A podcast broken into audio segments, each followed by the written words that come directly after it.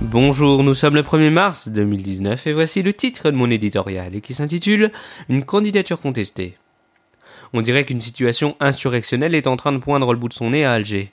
Le cinquième mandat du président Abdelaziz Bouteflika ne passe décidément pas dans l'opinion. Arrivé à la tête du pays depuis 1999, on se demande bien qui, du bulletin ou du candidat, se glissera le plus vite dans l'urne. Un président inopérant âgé de 81 ans, victime d'un accident vasculaire cérébral en 2013 et aphasique depuis 2014. Les Algériens se souviendront longtemps de ce 1er novembre, jour de fête nationale, où, sanglé sur son fauteuil roulant, le président s'est présenté à la foule. Mais personne n'est dupe. Ce n'est plus lui qui dirige le pays. Un système opaque et corrompu que même les plus proches des cercles du pouvoir ne parviennent pas à percevoir.